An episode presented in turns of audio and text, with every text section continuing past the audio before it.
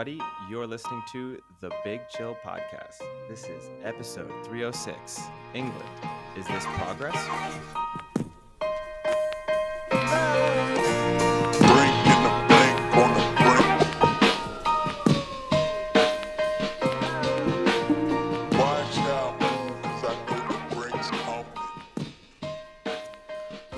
Big Chillians, and welcome back to the Big Chill Podcast on this extremely somber Monday.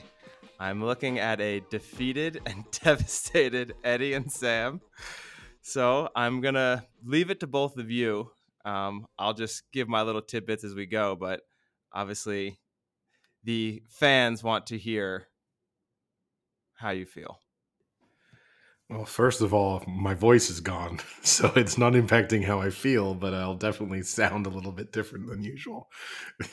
that, that was Well, struck. there That is. word. That word nice was a little preview. Yeah. I hope this is Um, the epitome of your feeling.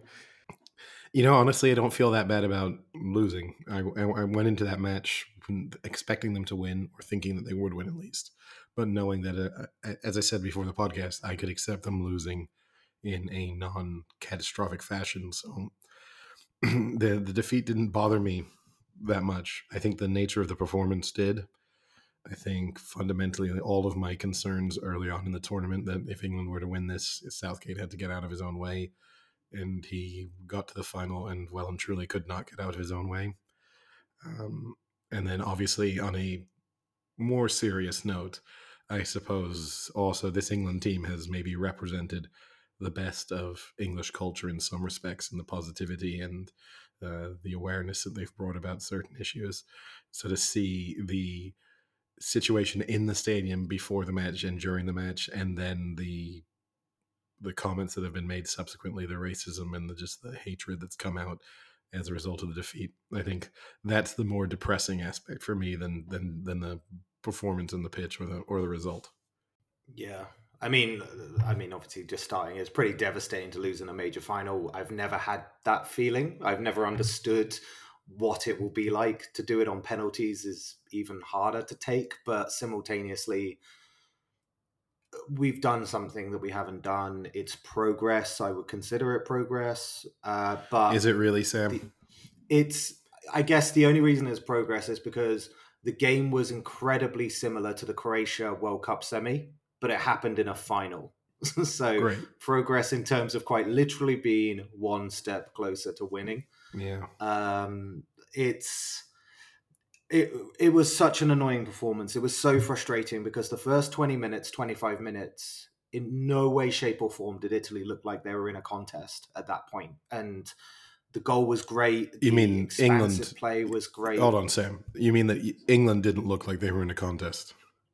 Well, no, Italy didn't look like they were turning up. Right, but the I meant. expression didn't Okay. look like they were in a contest means that they are, are Oh, bossing. They weren't being England. challenged. Okay, you mean Yeah. on England? Okay, well.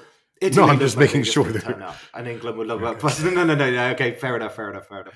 Um, yeah, and it was such a good opening. It filled me with so much like courage that this wasn't going to be like Croatia, and then lo and behold, we do the complete. It, it was identical. It was the exact same thing. Like it didn't make sense to me any part of it. Like you're going up against one of the most attacking teams in the Euros, and you're just going more and more defensive, more and more deep. It just wasn't going to work, and it wasn't ever going to work. And yeah, I'm I'm pretty I'm pretty frustrated. like it's just frustrating. Like Eddie said, it's I'm frustrated at the manner of the defeat rather than the defeat on penalties in a major Euros final. So Yeah, I, I I agree with you. That first twenty minutes. I mean, we had spoke in our last episode, kind of what we predicted, and I had said I had felt it was going to be a tough back and forth, both defensively good matchups with an under two and a half, and you both had said, you know, I think England could score two, three, even four goals. And you know, at the first two minutes, obviously, you know, we chatted in the chat. Uh oh, it's to play out. And then that first 20 minutes, I thought the same thing, you know, like, man, this, they could be right. You know, like I, I was definitely leaning towards feeling what you both were feeling pre match after that first 20. And then it was like watching a team just turn the switch off. And it was, I think I mean that's the heartbreaking part is you watch that first 20 and you I felt the hope that this is you know they look great they look phenomenal they're going to steamroll here and then yeah and then it's just like what the hell is going on right now you know like you get into that 50th 60 minute and you're just like what the fuck is this Yeah, and, look, all of that fundamentally, all of that responsibility falls on Southgate.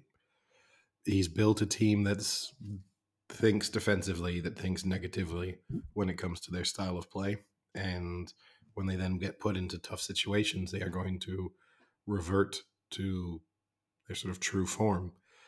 The fact that I'm also I'm, I'm going to slaughter Southgate here. I think it's a bit of a shame because I think he's very nice, and I think what he's done to help rebuild the the image of the England team is huge and perhaps much more significant than again England winning anything. But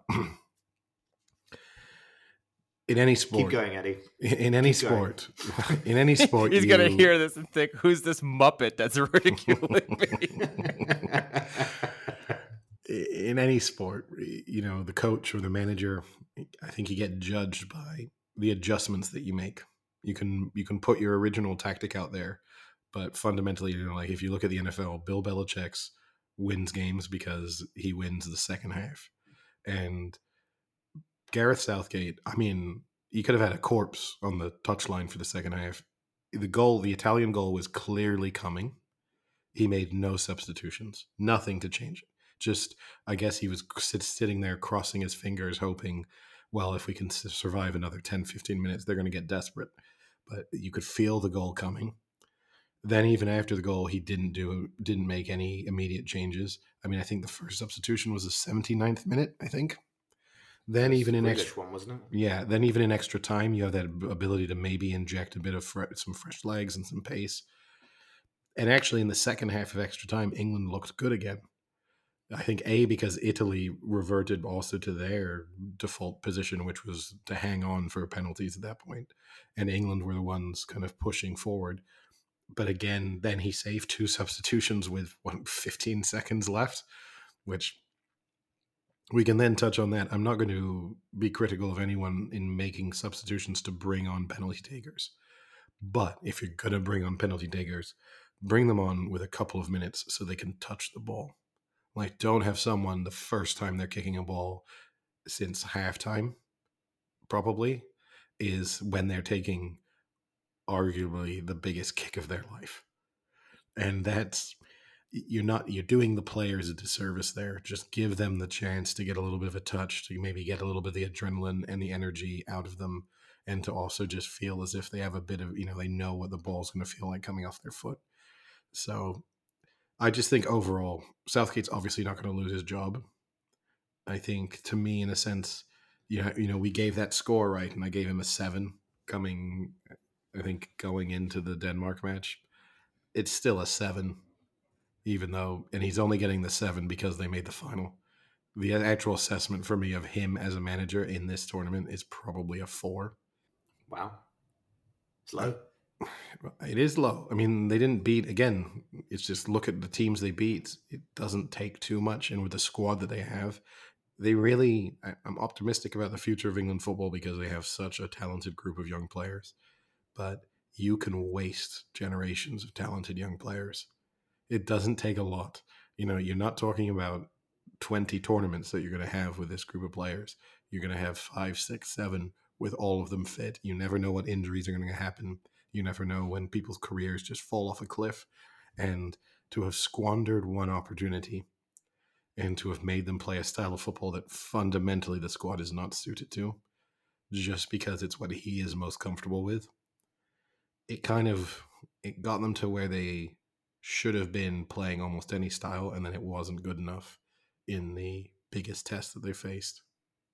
It's actually a it's a good point about the um the generational part of this squad because you know Saka was the youngest starter in a semi-final and now obviously major tournament final as well. Um the fact is that this England team, I wouldn't even say is at its peak for Qatar. Like, like the this English team You don't know, probably Sam. be the peak. No, You but don't what I mean is like if if the scenario was at the moment, there'll be a lot of players that played last night that will be in the you know that could easily be in that squad in six years' time. Okay, Like, but then Harry Kane's time, gone. That kind of thing.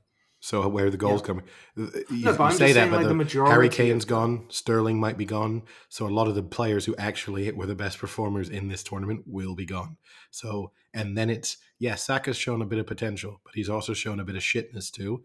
And it's it, it's a it's a bit of a difference to step up from oh look at this quite talented young prospect to really no no no match in match out now.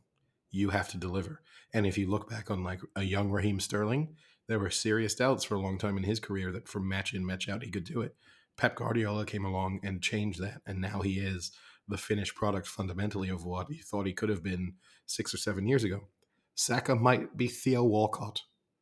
And you know so it's all well and good the optimism of six oh well and i'm not saying this i know you're you you you're more aware than that but that this is just some straight line upward trajectory that england will now be on for the next 10 years but you just don't know and england have squandered very very talented generations in the past usually through the players themselves making a mess of things.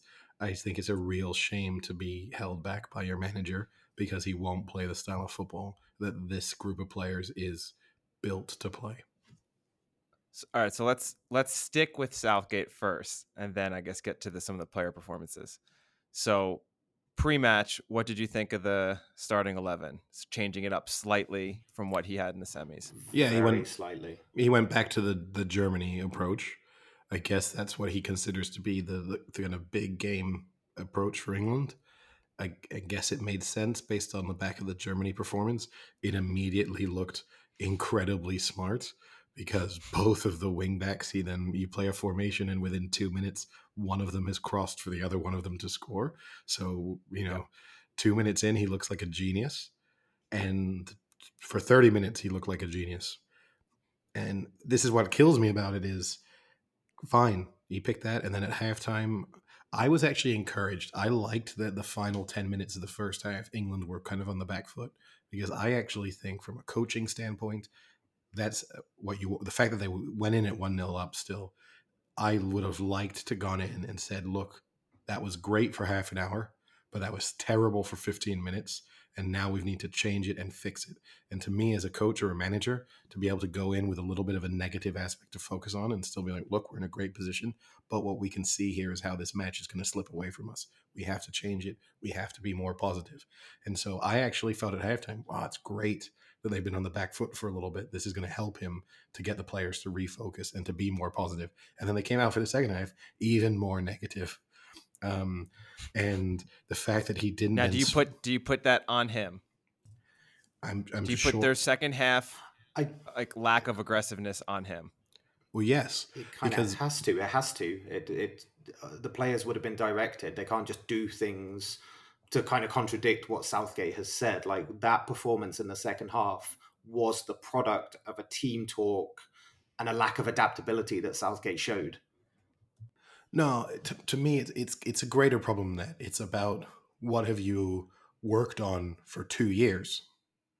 You know, it's one thing to give a team talk, but fundamentally, he has instilled a an ethos within that England team of being defensive, of being solid, of protecting leads, and you know they are going to fall back on the thing that they have practiced for you know well four years basically and so yeah the fundamentally the blame falls at his feet. The players also hold a bit of responsibility because quite a few of them kind of didn't turn up yesterday. Um i mean mason mount i can't remember him playing to be honest with you. I i, I genuinely I, I he might have had as many touches as i did yesterday. I, I can't I can't think of anything he did um, and that being you know being invisible in a final is worse than making mistakes. I would rather someone make catastrophic errors because they're trying to do things than just mason mount getting subbed off and thinking wait mason mount's still on the pitch Yeah, that was in, exactly in a, it. Like in a spot where you shouldn't be, right? Like in a spot where you shouldn't be invisible. Like I can understand if Yeah. I didn't hear Stones' name all game, that's great. Maybe that means they're never getting any pressure. You know, they're just all offensive. That's great. But that's a position you should be hearing his name all the time. Yeah. And and so then again that Southgate, you know, the decision to So then, what do you think of the subs? well, the subs were kind of the right subs at the wrong time. Grealish should have come on again. He had to make a substitute. He should have made some changes before the goal. So at the 60 minute mark, there should have been subs, and you know there should have been three or four subs before the full time whistle. And in in the fact that there, you know, I. You know, and again, the timing of the substitutions to come on to take penalties, I'm fine. And they got lucky that they even got onto the pitch because he tried to do it so late that they nearly didn't get on. So those two subs now, maybe things would have been different if they hadn't, because maybe Who knows what happens? Oh wow! Yeah. You know, that would have A been what the- if moment. but um and then equally you know i don't think basically he got nothing right for me um and that's that's not good enough Yeah, yeah. he he got he got the blueprint right at the start, and it made perfect sense. But like uh, it was mentioned in the Denmark game that there was a lot of things that England did in that to then build the character to understand what you can overcome with it. You know, like going behind in this tournament, conceding in the tournament. It was good that England went through those things, and there had to be this moment with Southgate where they saw the way you know they saw the way Italy were kind of coming back into the match. They had that point at half time to make those changes. They had the point at 60 minutes to make those changes. Whether that be a substitute or whether it be like an ethos change or a team talk style change. And there was key moments in this match that nothing fundamentally happened. And that has to come back down to Southgate ultimately. i just don't understand too we watched a semi-final where spain picked italy apart and just ran them ragged for the entire match by playing high tempo by pressing high up the pitch by being positive in their play. And basically, Spain provided the blueprint for England as to how they could win that final. And the him, he, Southgate and his staff, and maybe the players, sat and watched that and went, "No, you know, instead, what we're going to do, we're going to sit back against an Italian team that loves just keeping possession. We're going to sit really deep. We're not going to press them. We're going to allow them to just play the ball slightly inside our half." To strings at times 15, 20 passes together and wait until they unlock the door, which is basically now unfortunate that then they the goal subsequently comes from a, a set piece where you know England will be disappointed in that respect that they could have done better from that. It's not as if it, Italy sliced them open, but yeah, it's just. I mean, Verratti played more passes yesterday than Declan Rice. Uh, well, all four of the England midfielders who played combined. Process that. One Italian midfielder played pay, played more passes than all of the England midfield S- players who played centrally combined, and he didn't play the Says full match. about England dropping deep. He got subbed off with ten minutes to go or whatever. it's it's a painful statistic. Is it okay? Okay, eh, okay. Just just I know we we're on Southgate, but was there any performances in that game that you thought were of the the kind of final standard that actually they kind of came out of that well Well, Pickford. that final? I mean, Pickford comes out of it looking great.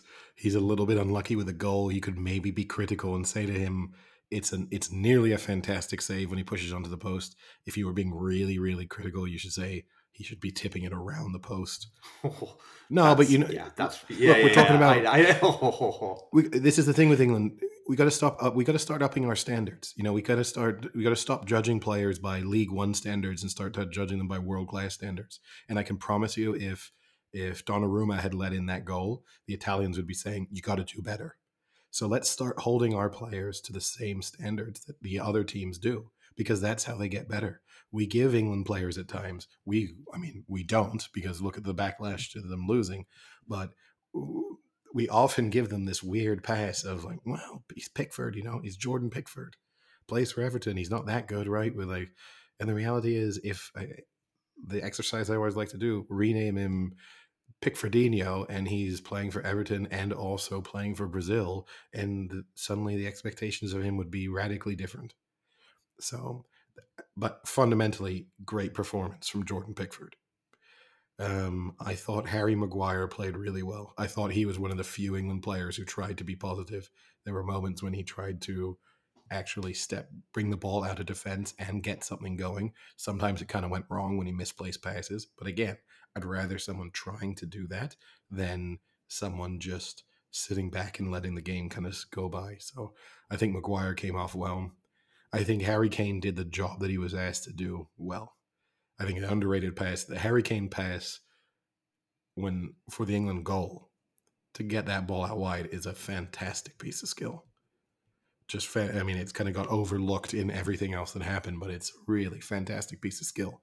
And yeah, I, um, you know, but fundamentally, no, most of those England players will feel like they didn't really turn up.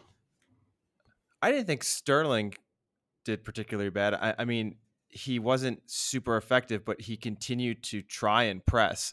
You know, he had a lot of plays where he was trying to get into the box and and, and make something, and he just couldn't.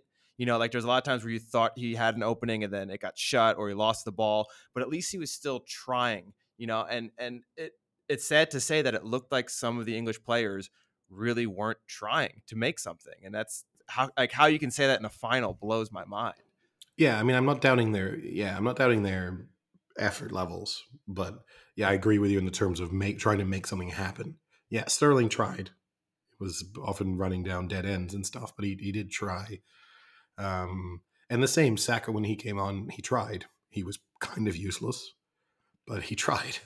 Um, and you know, well, that's the point about like the Saka versus Mount kind of scenario where like at least Saka was recognizably bad, meaning that something he did something to be like, okay, well, you know, you're trying this or it didn't work out. Whereas when I actually think of some of the players, and Mount was the one for me as well, where I was like, but you've done nothing good or bad. Like there's no involvement. It nothing was going through him, nothing was connecting, nothing was happening, and it completely messed up the way England should have performed down the middle, um, just by a complete ghost appearance, basically. Yeah, and maybe the killer there for Southgate is the Foden injury, because maybe if Foden had been fit, maybe he plays Foden instead of Mount, and that's a more natural position for Foden to be playing, and maybe Foden does more. So, but I doubt it because he seems to like Mason Mount a lot. And again, I think Mason Mount is a very talented player, will go on to be a very, very good player, but he did not have a good final, and in part because he was asked to play a role that doesn't really suit him that well but it, it's not going to go down as his finest performance. What about the Italians then? So obviously we've spoken about like England. This is a poor performance. It's potentially you know Southgate poor management of the game. But did the Italians need to do much? Was it a really good performance? Was it traditional? Like, I got my views, but it'd be good to know yours. Uh, I mean, I think they must be thanking their lucky stars. If you'd asked them 20 minutes into that match what was going to happen, they must have just think, oh God, here we go. This is too quick, too physical, too high pressure for us. And then suddenly it was, oh, no, no, no, play the way you love it. Let's do a practice match now for the next, uh, you know, 100 minutes where we sit back and let you string some passes together. And you know how you've got really, really old central defenders? Well, we're just going to lump long balls towards them because we're not going to try and expose their lack of pace or anything. We're going to see if Harry Kane can win headers against them, and maybe even sometimes see if Raheem Sterling can win a header against them. So, what is England's why? Why is Pickford always hitting out Sterling with the kind of cross ball rather than up the gut? It it baffles me. Well, I mean, look, uh, part of it was almost refreshing. It was a, it was a throwback in some, in some of the ways that England were playing. For example, taking goal kicks, long goal kicks. I mean, you you don't really see teams do that anymore. So for England to, on multiple occasions over the course of that match, just decide we're just going to kick this seventy yards forward and give you the ball back. I mean, it's kind of mind blowing. It was very old fashioned. Um, I, the Italians deserve credit; they played well. But look, I said uh, we know. You know, I said I thought I knew who they were going into the final, and I still think I know who they are, which is very defensively sound, very organized, can keep the ball as well as almost any team in the world. And, you know, if you allow them to settle into a match and if you don't pressure the weak points in their team, they will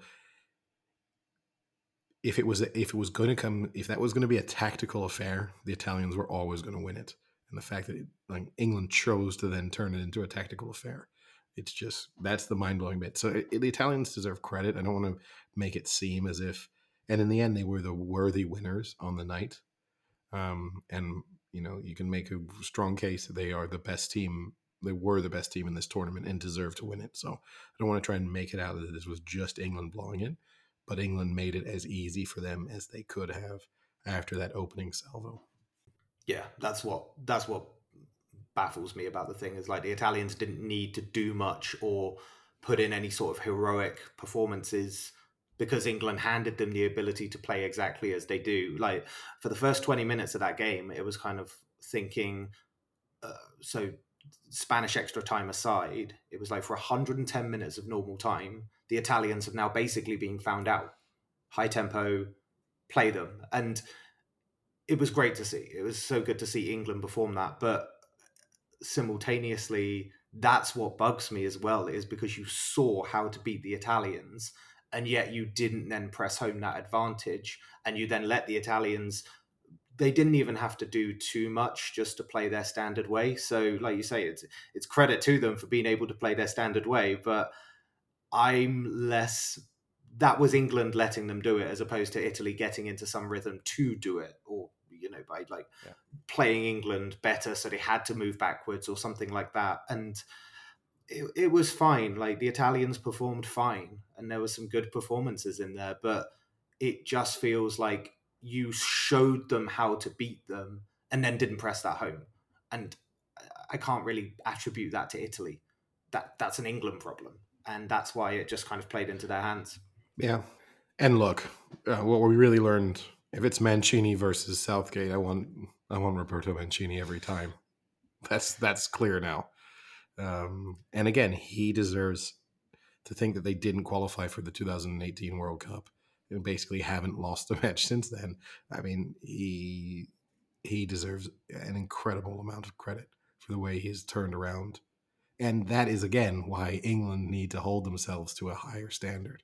Because look at where that look at the progress that Italian team has made in three years, and now when you tell me, "Hey, England have made progress," because we theoretically, we we tangibly made progress by going one one round further. Did we make progress in terms of how we play? The answer is probably no. Whereas you look at the transformation of that Italian team, I mean, it's night and day, and they deserve and they have some very likable players. You know, I think their elder statesmen within their team are are very very likable. Um, you know, they kind of deserve it. It's a nice, potentially a nice send off for them after pretty incredible international careers. Maybe they'll hang around for the World Cup. Who knows? Maybe they're going to have some forty year olds playing. But um, you know, doesn't upset me to lose to them in the way that it might have had it been, say, France. But uh, yeah, I don't think England made it as difficult for them as they could have. It was surprising for me that that was the first time that Italy have won it since like 68.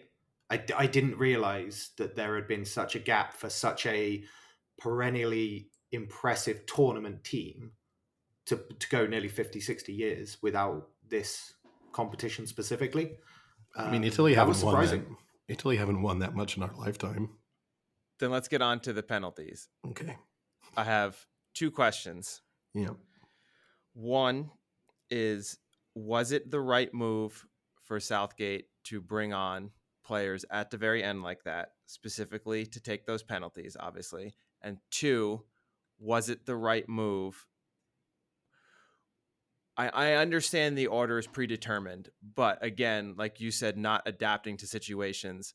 Was it his fault for not adapting and letting Saka take what is arguably the most important penalty in, in the history of England football at 19 years well, old. I mean, it, it, there's one thing to address, right? He can't change the order. He hands the order in. So he can't, it's not as if he has the ability to go, uh oh, this one's maybe bigger than we thought it might be. Let's get someone else to take it. But when you elect Yeah, someone but- to take but the still, fifth like- penalty, you know Yes. you know that the fifth penalty is likely to be very significant. Yes. There seems to have been a change of tact. I think when I was growing, you know, young, the idea was always the fourth and the fifth penalty, particularly the fifth penalty, was always taken by your best penalty taker. You know, Alan Shearer took the fifth penalty in penalty shootouts or the fourth penalty.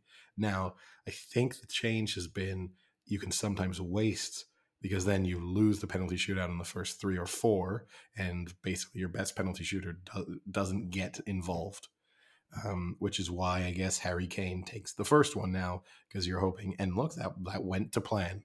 Harry Kane and Maguire came up, score the first two. Italy miss one of theirs, and now suddenly you would think, and Rashford. So I'll, I'll run through this before we look at it. Going into that match, um, so Saka had never taken a penalty for in a senior appearance for either club or country. When you look through the England team, the most experienced penalty shooter was Harry Kane. He's taken 51, he scored 44. There's a significant drop off after that. Rashford is the second most experienced. He's taken 15, scored 13. Maguire, taken 9, scored 5. Sterling, taken 9, scored 4. Mount, taken 5, scored 4. Sancho, taken 5, scored 5. Trippier taken four, scored two. Henderson three and one. Phillips three and two. Grealish two and one. And then, I mean, Jordan Pickford one and one. Um, you don't have a ton of experience there in terms of penalty takers, and you don't have a lot of. uh, I guess Kane and Rashford aside, you don't have a lot of players who are the default penalty taker for their club. So I get why Rashford and Sancho five for five. He clearly had confidence.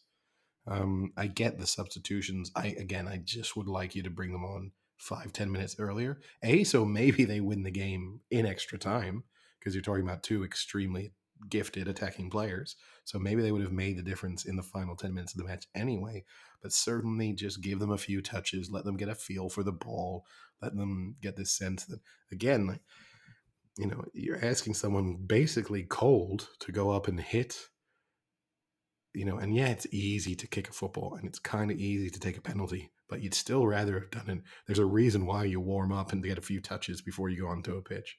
So I think that's a shame. I can't. I personally would like to see experienced players take big penalties. So I wouldn't have subbed off Jordan Henderson, even though he doesn't have a spectacular uh, penalty taking sort of history. Jordan Henderson has big balls. And then I mean that's been clear. no, but you know what I mean. Like I would have felt confident if Jordan Henderson had walked up to take the penalty. I would have felt confident that Jordan Henderson was going to score. I mean, I thought He's had tons was, of big game moments as well. Yeah. He's had big game moments that help with that, even if he isn't a penalty taker. he's been there, done. Now, what that. about the criticism from people like Roy Keane saying that more experienced players like Grealish should have stepped up? Well, Grealish, Grealish- claims claims that he said he wanted to take one. You never know; those are internal politics, and you don't. You never really want to force a player to take one, right? If they say I'm not up to it, and sometimes people think they're up to it until they get put in the moment when they it's put in front of them, and they go, "I'm not feeling it." But you have the reverse. Ronaldo had the famous moment in the 2016 in Portugal's run to winning when he basically went and told players, "You're going to take it." And when they were saying, "No, I don't want to take it. I'm not up to it," he said, "No, no, no, no. You're going to take it. You're going to score it, and even if you miss it, it doesn't matter. It doesn't matter anymore. Like, it's not up to us. It's just." And he gave a very good like you, you get there's little videos of it online. He gets very pumped up. He gets the players, and then all those players subsequently went and scored. Now, uh, the video would look So my- different my- if my Ronaldo question with- forces to them and they miss.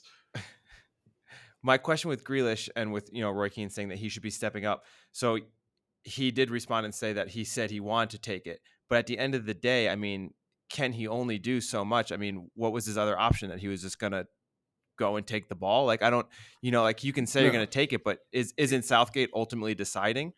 Yeah. No, again, yeah, It's- a list gets handed. Southgate's So you can only do decision. so It's- much, right? You know, like you can't just go and snatch it. It's not like a penalty. no, in a I know. What I'm saying like- is you can. No, I know. At I know that's what I'm saying though. Like you can only do so much, right? Like I, I don't understand what he would have want Grealish to do besides saying, "I want to take it. I want to take it." If at the end of the day Look. Southgate says no, I got my Put it, lineup. put it this way, at least with Roy Keane, you know that Roy Keane would have said, I'm fucking taking one. I don't care what you say. You put me on the fucking list. And he would have been on the list. He wouldn't have given you a probably- choice. And, He probably and would have somehow sworn more as well in that sentence Yeah. than you did. but no, but I mean, I'm just saying that's you know like th- so like Roy Keane can be an absolute asshole at times, and you know pretends as if he is the sort of ruler of the universe and you know all seeing, all knowing. Sometimes when he breaks down football, but he, at least when he's giving that kind of criticism, you know that if it had been him, he's taking one. He would have said no. I'm not letting a 19 year old kid take this penalty in ahead of me. You know, a, a player with a handful of Premier League appearances, a few England caps, no moments of significance at any point in his career.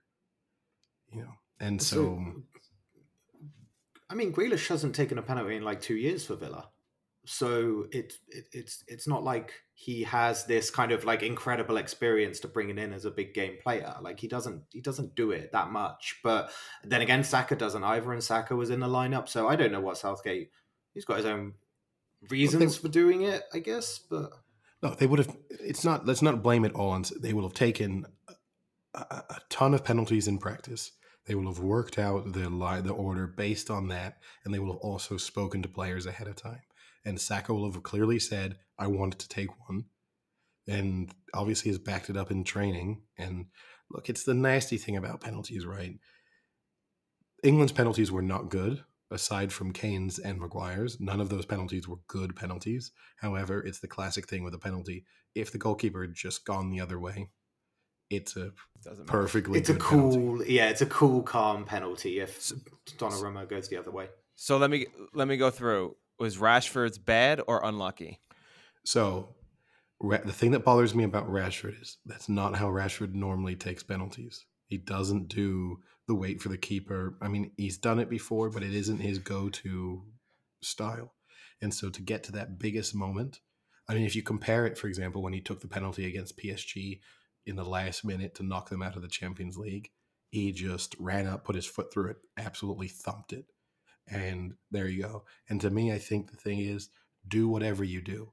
So, for example, Jorginho, okay, he missed it, but Jorginho took the Jorginho penalty. Pickford just did a really good job of not moving too early. And so, you know, Rashford did the good job of getting Donnarumma to move. I don't know why he then has to go quite so close to the post. You know, once you've got the goalkeeper Yeah. to commit, now you just just roll it in there.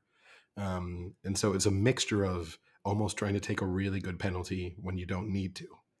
Um, but my criticism of him is just do the thing you would normally do, and he, he didn't really.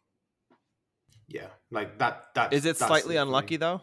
Just hitting the. I mean, it's you know f- four inches the other way, you know, and we're not even talking about it. I mean, yes and no, but he didn't. He didn't need to even be within a yard of the post. You know, the cook. Yeah. Donnarumma had was well and truly gone. He got to rolled it gently into the you know two yards inside the post, and it wouldn't have been an issue. And then, then everyone would have been been been saying, "What a cool, calm, and collected penalty from Marcus Rashford." Like, and the killer with the Rashford one is that was a huge momentum shifter within that penalty shootout. Even though Pickford then subsequently saved the Jorginho one, it shifted the feeling from England were ahead, and then you're playing catch up, and every penalty becomes more and more significant, particularly given the fact, right, that uh, Italy had gone first, which statistically speaking, teams that shoot first win penalty shootouts. For that very reason, the pressure is greater on the second taker than it is. It's why they do that ABBA format now instead of just the alternation. And that was the moment. I do think if Rashford scores, England win that shootout. Fundamentally, because I think that You're changes. just heaping pressure. You're heaping San- pressure Sancho- kicker. Sancho and Saka then get to take penalties, thinking if I miss, we don't lose, which is a very different. You know, both of them basically took penalties, thinking, "Uh oh, if I now don't score, this is probably over." Obviously, clearly in Saka's case, but even in Sancho's case. So Sam, Sancho's penalty. It was a pretty poor one. Like it's just at a part of the goal where it's really easy if the keeper guesses. If the keeper just simply guesses, it's a save because of the way that it's done. So there wasn't like it was really well positioned in the corner. So even if the keeper guesses, he has to stretch. It is fundamentally the perfect. If I go this way, it is a saved penalty, and I, I think it's just a pretty poor penalty. It's just again, if the keeper goes the other way, it's cool as you like, and that was easy. But when it's the other way around, it looks poor, and I just think it was poor. That's it. Also, too, when you're going to open your body up like that, it gives the keeper, you know, what they're going to try and read most of the time. Goalkeepers they're trying to look at the your landing, the angle of your the distance your landing foot is from the ball because that tells you whether you can not you can wrap your foot around it or if you're going to have to strike across it, and then also how open your hips are. So in both Sancho's and Saka's cases, they've got super open hips. They basically telegraph the way they're going to go uh, long before they strike it. And when again, you then got an absolutely massive goalkeeper in goal in Donnarumma. He's also good at saving penalties. He's never lost a penalty shootout. So you know he, Play, he's player got of the tournament, right? yeah. Uh, weirdly enough, he won player of the tournament. Pickford won Golden Glove for conceding the fewest number of goals. Um, but yeah, and I mean, I feel sorry for Pickford because the difference I will say actually is Donnarumma saved penalties, obviously saved three penalties, saving three out of well, save two and a miss. Saving two penalties out of five is extremely impressive, no matter what they are. Pickford's saves were good saves. I mean, he that Jorginho save. He's been robbed equally of having an iconic England moment. That save, if England win that shootout, that then goes into kind of top ten. I mean, it, I would say it becomes the second best save in England history. The Gordon Banks against Pele save stays number one because that's probably the greatest save of all time. But this penalty save then becomes the second most iconic goalkeeping moment of any England goalkeeper. And now it will just never be spoken about. That God. that has to be for me one of the most 180 swings of emotions in the shortest period of time ever. I mean, that save where we were at just the place went ballistic. I mean, I've never seen people so elated in their lives. Like it was insane and everyone was just so amped up and then it's within a minute. You know, you go from the highest of the high to the absolute low. It wasn't even a minute. It was it felt so quick at the time.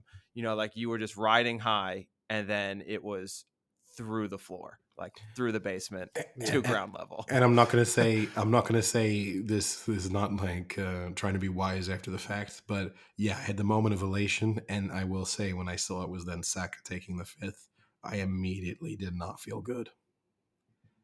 And I've been wrong about that in the past. I remember when Eric Dier stepped up to take the winning penalty against Colombia and seeing it was Eric Dier and thinking, "Oh no, it's fucking Eric Dier." That that was a similar, but this was one of those moments where I just thought, "Oh no, not not this not this guy who's never been in a moment anywhere close to that." But you know, he'll bounce back, I'm sure, and hopefully that England team all are better for it. And look, I'll put my spin on it and I spoke to some fans after the game. The theory I came out with that England, I get more satisfaction out of England if they never actually win a major tournament. I I will say I've the feedback I've never been called by random people online. I've never been told I was an idiot as often as I have been in relation to that theory coming out on the podcast. Just people I absolutely have no idea who they are, just telling me I'm a fucking moron, which is fine. At least they're listening. But uh, last night and after the match, I kind of tried to explain it to a few people, and some people didn't get it, but a few of them, a few of them kind of did. I, I, I guess in that emotional moment, it probably makes more sense because it's quite it's easier to process a loss when you're like, well, yeah, there's next time. There's you know, in It's the 15 silver months lining. we go again. Yeah, in 15 months we go again, kind of thing. But just a just a remark on all of this. I think obviously we've seen the the, the papers today today with all this kind of like dis- disgusting abuse that the um, the three penalty misses uh, got, but also over the past 24 hours since the game, I felt an immediate sense that some things have reverted to the problems of England teams of the past. Like not to do with the players specifically, but just to do with the feeling around it. So you you mentioned about what Southgate did for the team was to rebuild this image, rebuild kind of a feeling of getting behind the England squad and kind of having a, a feel good factor around the team. And over the past 24 hours, you've had to see like Grealish come out and say this stuff about penalty shootouts, which again, just it's kind of airing the dirty laundry in the public, which is something I remember of, you know, the kind of England 2000 to 2006 kind of time. I think I'd probably put it down to. Um, actually, a little bit later, I'd say like 2002 to 2008, around that. And then obviously the disgusting well they're not even england fans like if you heard what kane said like they're not they're not england fans like people saying the most insane disgusting and hateful stuff. It's just and then seeing the fans at wembley you know break through the the barriers to try and get in it just the whole thing just kicked back to the worst times that I've gone through as kind of an England fan and seeing the worst things. And it's just a shame because you feel like all this feel good that's come from Croatia 2018, you know, and the World Cup run there and the good run here, it just kind of got shat on basically within a day. I, I don't want to say I told you so, Sam, but we had this same conversation about a week ago, and you said, and I said, let's just wait until they lose.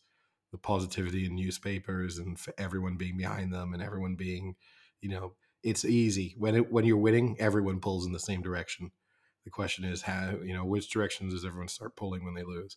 And yet, look, there's, I've, I still think the England team, I think the way they've reacted to the racism and, I mean, England fans it made me ashamed to be an England supporter yesterday in everything booing the national anthem, people storming into the stadium, the fights that you've seen, just the level of just drunkenness and public disorder in general, then the racist abuse afterwards, just every part of it. It's the absolute worst of English culture being put on display for everyone to see. And then when people are going to ask, why does everyone want England to lose? But this is why. Because fundamentally, they have a sizable chunk of England supporters who are just absolute scum, and unfortunately, that that sizable chunk, whilst it is probably still a minority, is a vocal enough minority to make it seem as if they are representative of England fans in general. So, Exactly. I think it's- it's that it's the minority shouts loudest thing. It's, but yeah, I, I'm not even optimistic enough, Sam, to be certain it's a minority. You know, and no, but genuinely, you know, there's a, there comes a moment in time. Is it a minority, or is it just if you put the put people in the right atmosphere, they will all kind of turn into it? Um, I mean, certainly with booing the Oh, national now we're anthem- talking like Lord of the Flies here. yeah, but certainly booing the national anthem, which is just Yeah. so basic, and you have people defending it. It's so idiotic. But um, yeah, and look, the politicians are being rightfully criticized. Boris Johnson, who obviously, uh, you know, belittled the the gesture of kneeling pre-tournament, and then now is coming out publicly to be critical of the racist abuse that some of the players are receiving. You can't at one moment say there why are you why are you doing this? It doesn't it doesn't apply to you. It's meaning it's a meaningless gesture.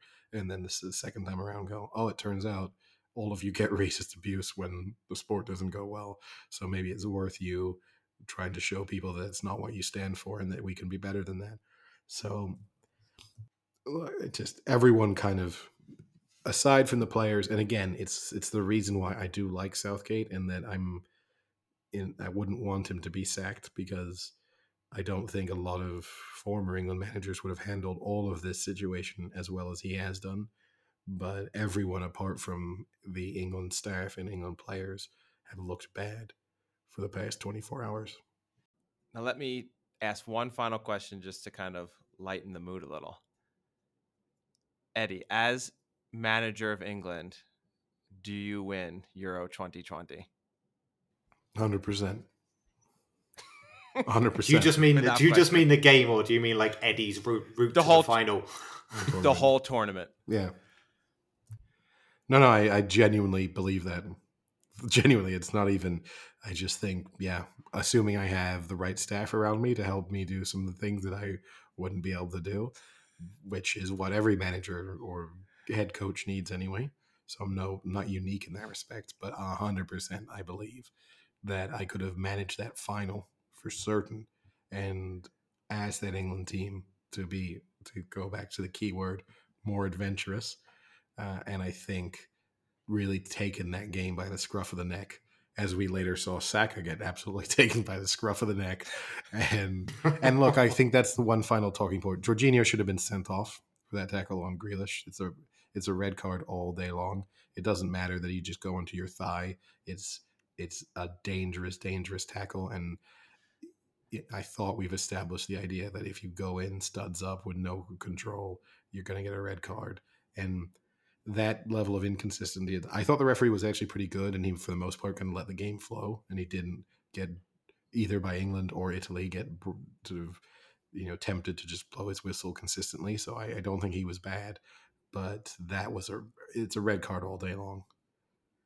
And Yeah. similarly, I actually think the the the, the Chiellini pull pull back on Saka. It isn't a red card, but it should be. The rules of the game should not allow you. It's one thing to pull back someone's shirt to just as a professional foul to stop them from getting by you. That's fine, but to actually yank them down, a kind of horse collar tackle, to actually slam them into the ground, the moment where you've gone from just the pullback to actually pulling down, I think that should be a red card too. It isn't, so I'm not saying he should have been sent off, but the rules of the game should be phrased in a way where something as fundamentally quite vicious as that that could have I mean, maybe this story comes out. dangerous. Maybe Saka says he's concussed and that's why he misses missed the penalty. But you know, like you know, but Or I uh, mean, or, or you have the situation of why they took away horse collars was because people were getting their feet caught and literally almost ripping their ACLs off because their feet gets caught and then their knee bends back like Yeah. it shouldn't. I mean, when shit like that, like that's you know, But also, every sport has these protocols in to to stop these things happening. Like rugby, obviously, if the tackle's anywhere near height, you get sent off. Uh, obviously, NFL, even with all the protection that the players are afforded, there's a reason horse collaring is a penalty. And like you say, you can't send someone off because wow, what a precedent you're setting in a major tournament. If you were like that is, but fundamentally, it's it's professional. It's a professional foul because he knows exactly what he's doing. But it is vicious and cynical what he's doing as well. I I- I almost think you, if you were going to send him off, it would have to be like unsportsmanlike conduct or something. But No, no, and again, I just I just want to be clear because I don't want to come out saying he should have been sent off. The decision, the booking was the appropriate punishment. Just think that it's one of those that probably the game should allow for that to be a red card. The Jorginho one, agree. he should have been sent off. And maybe it would have changed Agreed. nothing because obviously Jorginho then missed a penalty, so maybe it would have actually hurt England in some respects. Although it would have given them whatever that was, ten minutes against ten men, which would have been pretty big against tired legs. But it, I mean, that should have been should have been a sending off. But uh, Frank, speaking of people getting their legs caught and uh, suffering serious injuries, maybe we can turn on to one of the other bigger sporting events from the weekend, in which uh, Conor McGregor lasted less than a round in his well, he lasted around. yeah, I guess so. Yeah, in his fight after he broke his ankle. Um, in what, Oh, a- I would mean, say even leg. yeah, gruesome looking injury, and then proceeded to sit on the ground and just rant Conor McGregor style for Yeah. several minutes. I, the most impressive thing about it was how he wasn't in more pain. And I get adrenaline. I understand. Look, it's adrenaline. I understand that there's adrenaline, but at some point, everyone in who watched that saw his leg snap and then snap back the other way when he then adjusted it. And how he was able to just sit there and laughing and trash talking, continuing to trash talk, uh, that blew my mind. I mean, that was crazy to me yeah, no, it's and crazy. actually he took he took about five punches almost to the face while his leg is shattered in the last five seconds Yeah, look, I mean, there's no doubting he is a tough guy. I mean, just everything in his life, right? There's no doubting. Uh, he talks the talk. He fundamentally walks the walk, or maybe limps the walk. Well, now. doesn't. Yeah. He snaps the walk. Yeah, But he drags. same- He drags the walk. I do hope I, he won't. He's going to make a comeback. I hope he retires. Not that I ever really liked him anyway, but he's just turning into a caricature of himself at this point, where all it is is just a loud Irish guy trash talking people and then losing. And there's like there's Yeah. a certain moment, just retire with a little bit of dignity. He's made more than enough money, um, and just understand that your moment has passed in a sport in which people's moments are usually pretty brief. You know, we're not talking about Eh. like being relevant in the UFC for two years is already pretty good. To have done it like he has for what nearly a decade now, it's pretty remarkable. He's kind of put UFC more on the map as well, like simultaneously, like single handedly as a person. Like I've never seen more people talk about UFC, um, like pre McGregor compared to Oh, McGregor oh, now. oh, Da- Dana White is not going to tell him to retire. For example, Dana White, if if Conor McGregor says he wants to come back for another fight, I mean, they've already said they've agreed to a fourth fight between him and Poirier. But like, no matter what, Dana White is going to because McGregor is very much a cash cow for the UFC. I mean, you have to look at it from say on BT Sport, they almost never put um, UFC behind like a box office paywall, whereas McGregor McGregor fights always are. So you can watch, you know, huge fights for free, fundamentally on BT Sport, and then McGregor fights, and suddenly you got to pay for it. So it shows you now. Admittedly, that's because it's British and Irish people, but it still does mm-hmm. show you just the pull that he has that other people do not. Yeah. And and the annoying thing for me is he was going to lose that match.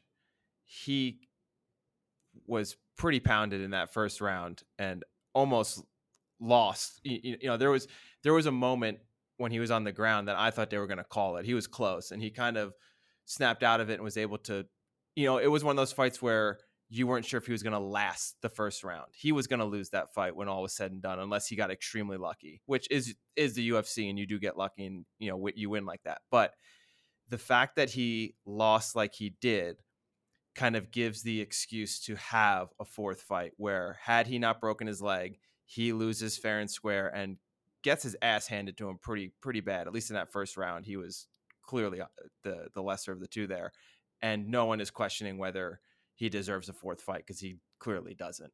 But now he escapes that criticism and will get another chance. Yeah, I think that's that's a fair assessment. It does prolong it, but but yeah.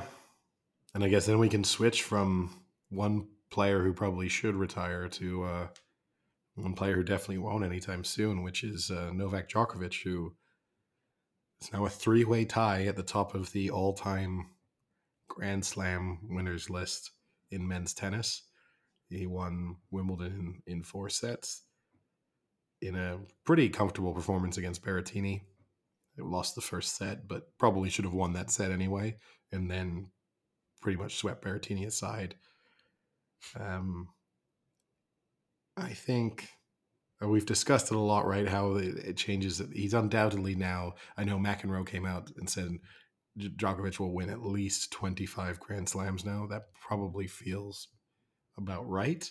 He's definitely going to retire with the most. Um, it's just I what I thought I saw during I think B, the BBC commentary during the final. I think I have the statistic right when Djokovic won his first Grand Slam. Uh, Federer had won nine, and when Djokovic won his second Grand Slam, Federer had won sixteen. So and Nadal had won nine at that point. So to put into context his just dominance over the past, like I think it's fundamentally it's it's, it's overlooked just how dominant it kind of it still feels as if because Nadal almost always wins the French Open and then you've had the kind of odd winner of other tournaments here and there. It always feels as if Djokovic and Nadal and Federer have kind of been equally dominant in their own moments. But really, I mean, Djokovic has just owned men's tennis for for the last decade. I mean, it's it's incredible. I mean, speaking of the the two people you mentioned, obviously now you've got Federer, who obviously lost, um, Nadal, obviously in in the French Open as well. And we always say like it's the safest bet with Nadal at the French Open. But do you think there's a point with these people now where they so Federer is obviously going to retreat more and just focus on the grass court season. Nadal will probably retreat more and focus on the clay.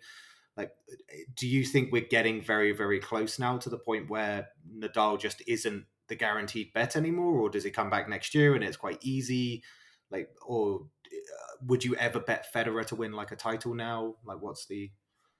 I think Federer's done. I mean, he'll win. He'll probably win some ATP titles because he'll pick some weird ones. You know, he'll play some ones in Switzerland or whatever, where he's one of the only high-ranking players. He'll probably win some ATP titles still. Um, I don't think he'll win a Grand Slam uh, like a major again. Um, uh, Nadal is still the prohibitive favorite to win the, the French Open until I mean, look, he lost to Djokovic in the semifinal in a five set semifinal. It's not like he was upset by some unknown player in the early rounds. So until I see, you know, him consistently struggling to beat people, and he looked very comfortable into that tournament up until that moment. Until I see him looking like things are really, really tough, I just assume he's going to win. Um, but yeah, Djokovic, you know, he'll now be the favorite, big, big favorite for the U.S. Open. I know Frank last time when we spoke, we talked about the idea of him going for the Golden Grand, Grand, Grand Slam, the idea that he was also going to go to the Olympics. He's he's put a little bit of doubt on that, saying he's 50-50 to go to Tokyo. So I think there's a chance he probably sits that out. But I think you gotta try though. How cool would it be to say that? You got the golden slam.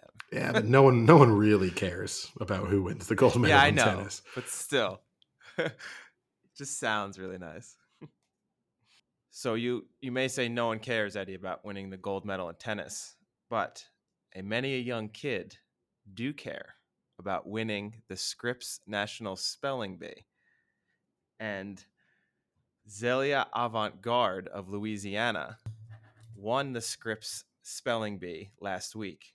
Have either of you seen the winning word? Uh, I saw the clip. I saw the clip of her spelling the winning word. Where Okay, so Eddie's out. I can't. Rem- I can't remember. I- I'll say this honestly. I can't remember the word, and I didn't actually see the moment she spelt it. I saw the build up to it, where she was like, kind of trolling a little Don't bit. ruin I it. No, no, don't even say it. Don't even say it. Yeah. All right, Sam, are you ready? Oh wait, I'm spelling it. Okay.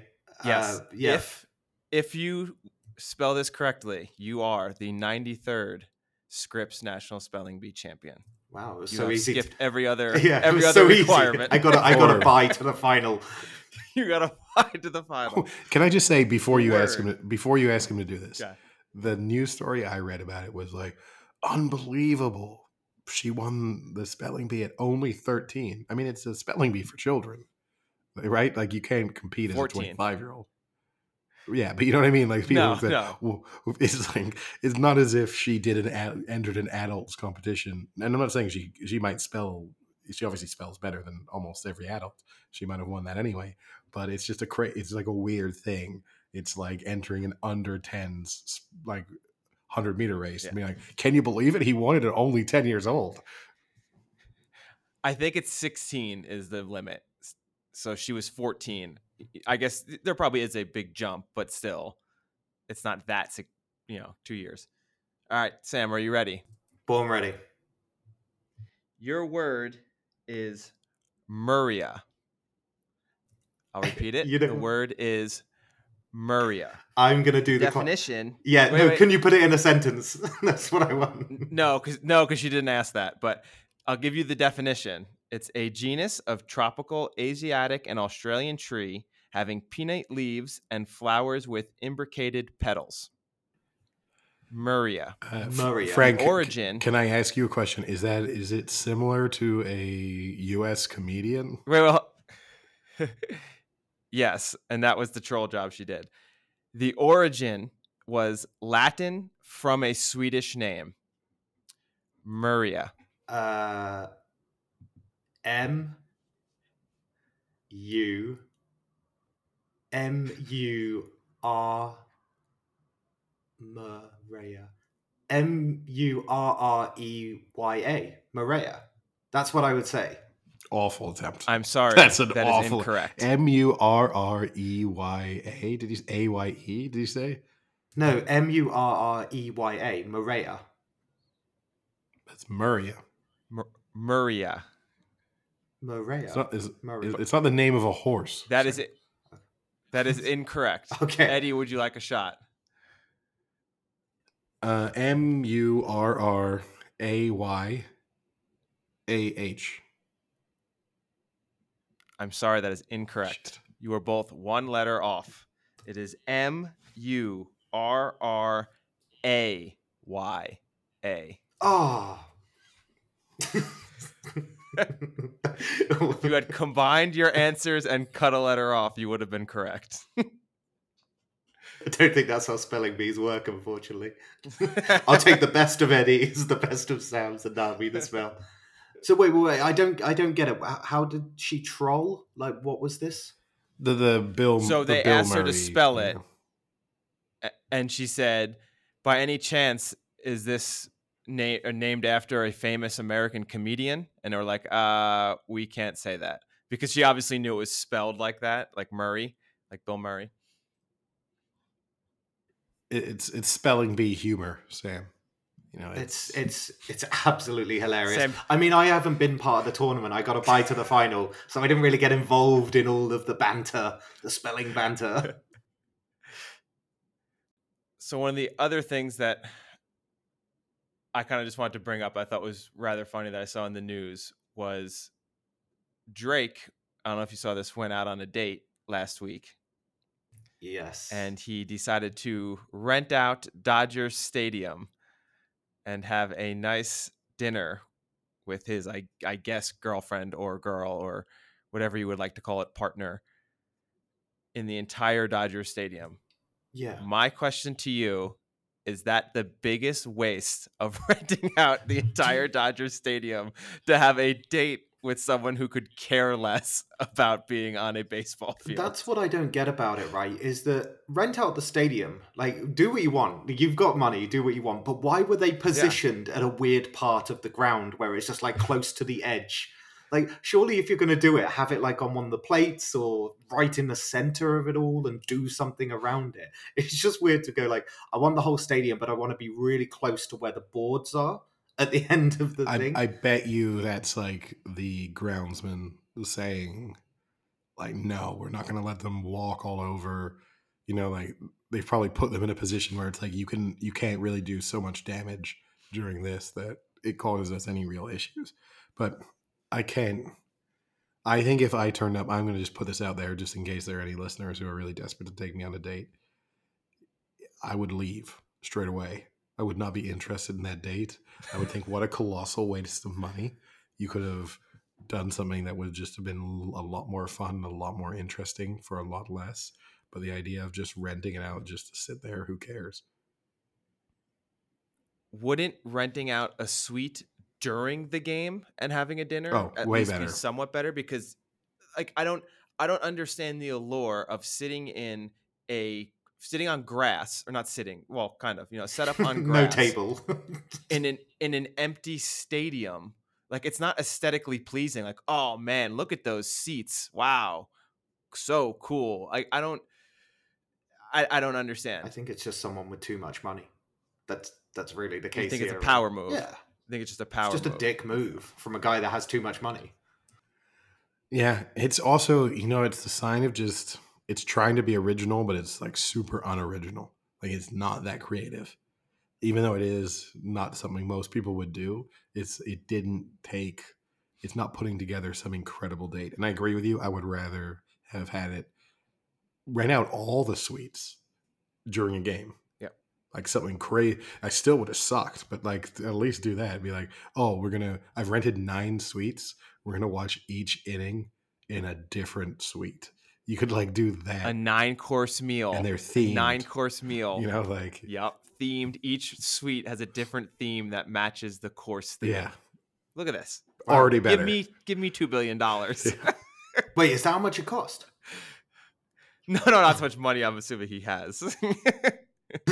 Sorry. no, I, but the other part too that like if you told me, you know, no, no, she's an enormous Dodgers fan, then it's the same case, right? So why would she want to sit in an empty Dodger stadium? Wouldn't she want to go and watch them when they're playing? You know, I'm not insulting her for saying that, you know, she doesn't care about sports, she's not interested, but in no way, even if I was a diehard Dodgers fan, I wouldn't want to be there. I'd rather be there when there's things or we're doing something like we're playing a game on the field. Now that would be cool. If Oh. you told me like, hey, Drake rented it Yeah. out and he brought 10 of his friends and they played pickup baseball, be like, oh, that's fucking awesome. That's cool. I- want Like more than playing in Yankee Stadium. Frank. If you rent out, if you rent out Dodger Stadium, I'd hope you'd bring more than ten friends to play. like, No, you're playing the Dodgers. oh, oh, see, oh, that would be cool too. But no, I agree with you. If she was like a huge, say, not that this could have ever happened, but like they met playing softball, and so his date was like, "Hey, I'm going to rent out Dodger Stadium. We're going to have a softball game, and then afterwards we'll have dinner in the stadium." But like, Yes. this is what we're doing, then I would have thought that's cool. But again, if she doesn't like sports, then you're just like, wait, why are we here? And The- basically, the whole thing Drake's is only. Yeah. Drake's only answer to why are we here is this was really expensive and most people couldn't do it. That's Yeah. basically the answer to why am I doing this. Or you could have it whilst there's a Dodgers game going on. so your Oh, table on the oh, that would be a power move. Like, That would be we are gonna be we're gonna be sitting in left field having dinner throughout the entire game. just some guy going for a catch, would just awesome. absolutely plowing through the table. How much do you think it would cost to petition that to like a minor league team that's struggling Oh, to for Drake to do it or for us? Because Drake, there's a different for factor. Drake? Probably free if he really wanted to do it. To just get Drake to be there, probably free. Now I don't know if you saw the other. We can have a multiple. I don't know if you saw like uh the little bit of drama that's coming out of baseball because obviously Ohtani, who is absolutely dominating the new face of baseball, he's Babe Ruth incarnated, well reincarnated. he, uh, Incarnated. he is uh you know doing something incredible which is going to be opening the pitching the starting pitcher and top of the lineup for uh the all-star game. And i don't know if you saw that stephen a. Smith basically came out and was critical of him for the fact that he doesn't speak english and then he has to, everything has to go through a translator. And uh, it came across as a little bit tone deaf obviously on the heels of some difficulties with Asians in America and the way that they get treated. Um, I kind of get where he's coming from in the sense that you would hope if someone's going to be the face of the game, you, you, there is a pressure on you to learn English. Like if you really want to embrace that role, it's difficult to do that through a translator. So I think there's a way of phrasing what he's saying where the message is correct, which is like, look, if you know, but at the same time, No, he's an asshole. he's just yeah, he's just he's he's an asshole. Like coming from someone who lived in France and knows how difficult for some people it is to learn languages. Like I I struggled massively with it. It's just not my thing. I'm not good at languages, right? So you have a person who's coming over who's in a constant spotlight is doing something that's basically a full year job. You know, it's not like he has 6 hours in a day to go off and and have English lessons. I mean, he's pitching and he's hitting, let alone so he's like doing double the work of training. But it, eh, you know, and it's it's just it, even what he said makes it even worse too, because he goes, "I don't think it helps that the number one face is a dude that needs an interpreter so you can understand what the hell he's saying." Like, come on, yeah. It's just he is just an asshole. it just comes across as abrasive as well, just the language used and the Yeah. I mean, that's how that's Stephen A. Smith. He's the A stands for abrasive, but he he uh, or asshole. yeah, and I think the thing too is right. He might speak pretty good English. I don't know there, and we've discussed this in the past. Right, there are often situations in which someone thinks, "No, no, I want a translator to be there because I don't want to get into a situation where I misunderstand a specific word or I misspeak slightly, and things can kind of spiral out of control pretty quickly if I get asked a question." And so it might be that he understands 90% of what's being uh, asked of him, and he could maybe even answer in pretty good English. But he just thinks, do you know what? I'd rather say, I'd rather have total control over what I'm saying so that I know that exit everything that comes out is exactly the way I want it to be. It also gives you the luxury, I suppose, of if ever he does kind of put his foot in his mouth, he can blame a translator, which is another added benefit, right? Being like, no, no, no, that's not exactly what I meant. Bad translation. I, I, for some reason, I heard that as like bad translator, and he like smacks him. Yeah, with, with That's a bat. bad translator. like, yeah, um, it's interesting. Like, I, I don't really see the. Actually, I, I think there's a fascination with it, right? There's a fascination that you've got the face of a sport not kind of conforming to a norm of being like an English speaker or an, like an all American hero kind of thing. And I, I think that's encouraging, right? It, it surely encourages other people to do it. It opens up the potential for other people to uh, get into a sport where maybe English has been a massive barrier, and now that's clearly not the case. Like, I, I think it's. Uh, I mean, I don't think English. I don't think English has been a big barrier in baseball for quite a long time. It's been dominated by Dominicans and Cubans. So I think probably English being spoken naturally in major league clubhouses is probably the minority. Also, it's not like there's a shortage of previous Japanese players. I mean, there's never been like Ichiro would be the closest to a Japanese player who's been the face of the league, and he was never was. I mean, this is the this is the first time it's been a Japanese player who's who's done that. But again, I mean, the sport's super super popular in in Japan, so I don't think young Japanese, you know, aspiring baseball or softball players necessarily need this for them to think that they could have a real because they've got a thriving league of their own. Um, but yeah, no, uh, it's I mean, it's Stephen A. Smith, but he's a moron. Any other uh, topics from the weekend or the week? Eddie, do you think your voice would have held up the entire Euro competition? Because it couldn't hold up one day. It looks like.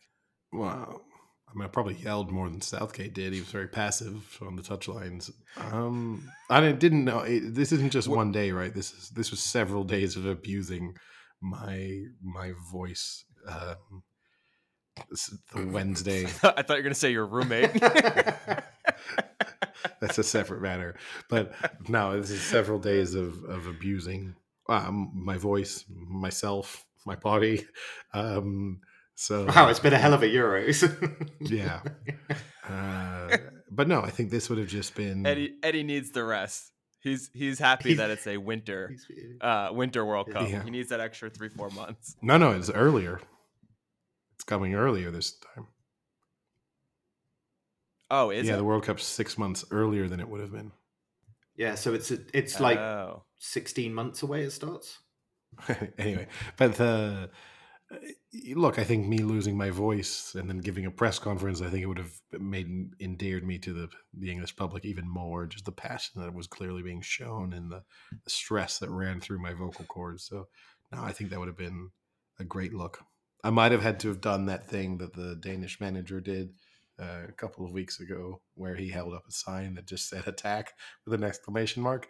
That might have had to have been my move, just to try and communicate. I would have just said "adventurous" and just held that up consistently and shown it to the English players. but, but yeah, Once we start making merch, adventurous has to be one of the shirts. Adventurous? Question mark. No explanation point. yeah. Adventurous question mark is more Or- is no. more your world, Sam. That's Well, I have to say, I think these last few years, I'm learning how to cope to be an English supporter. yeah. I mean, it probably doesn't get any better. So you got another 50, you got another fifty years of watching this, Frank. This might Great. be the high watermark.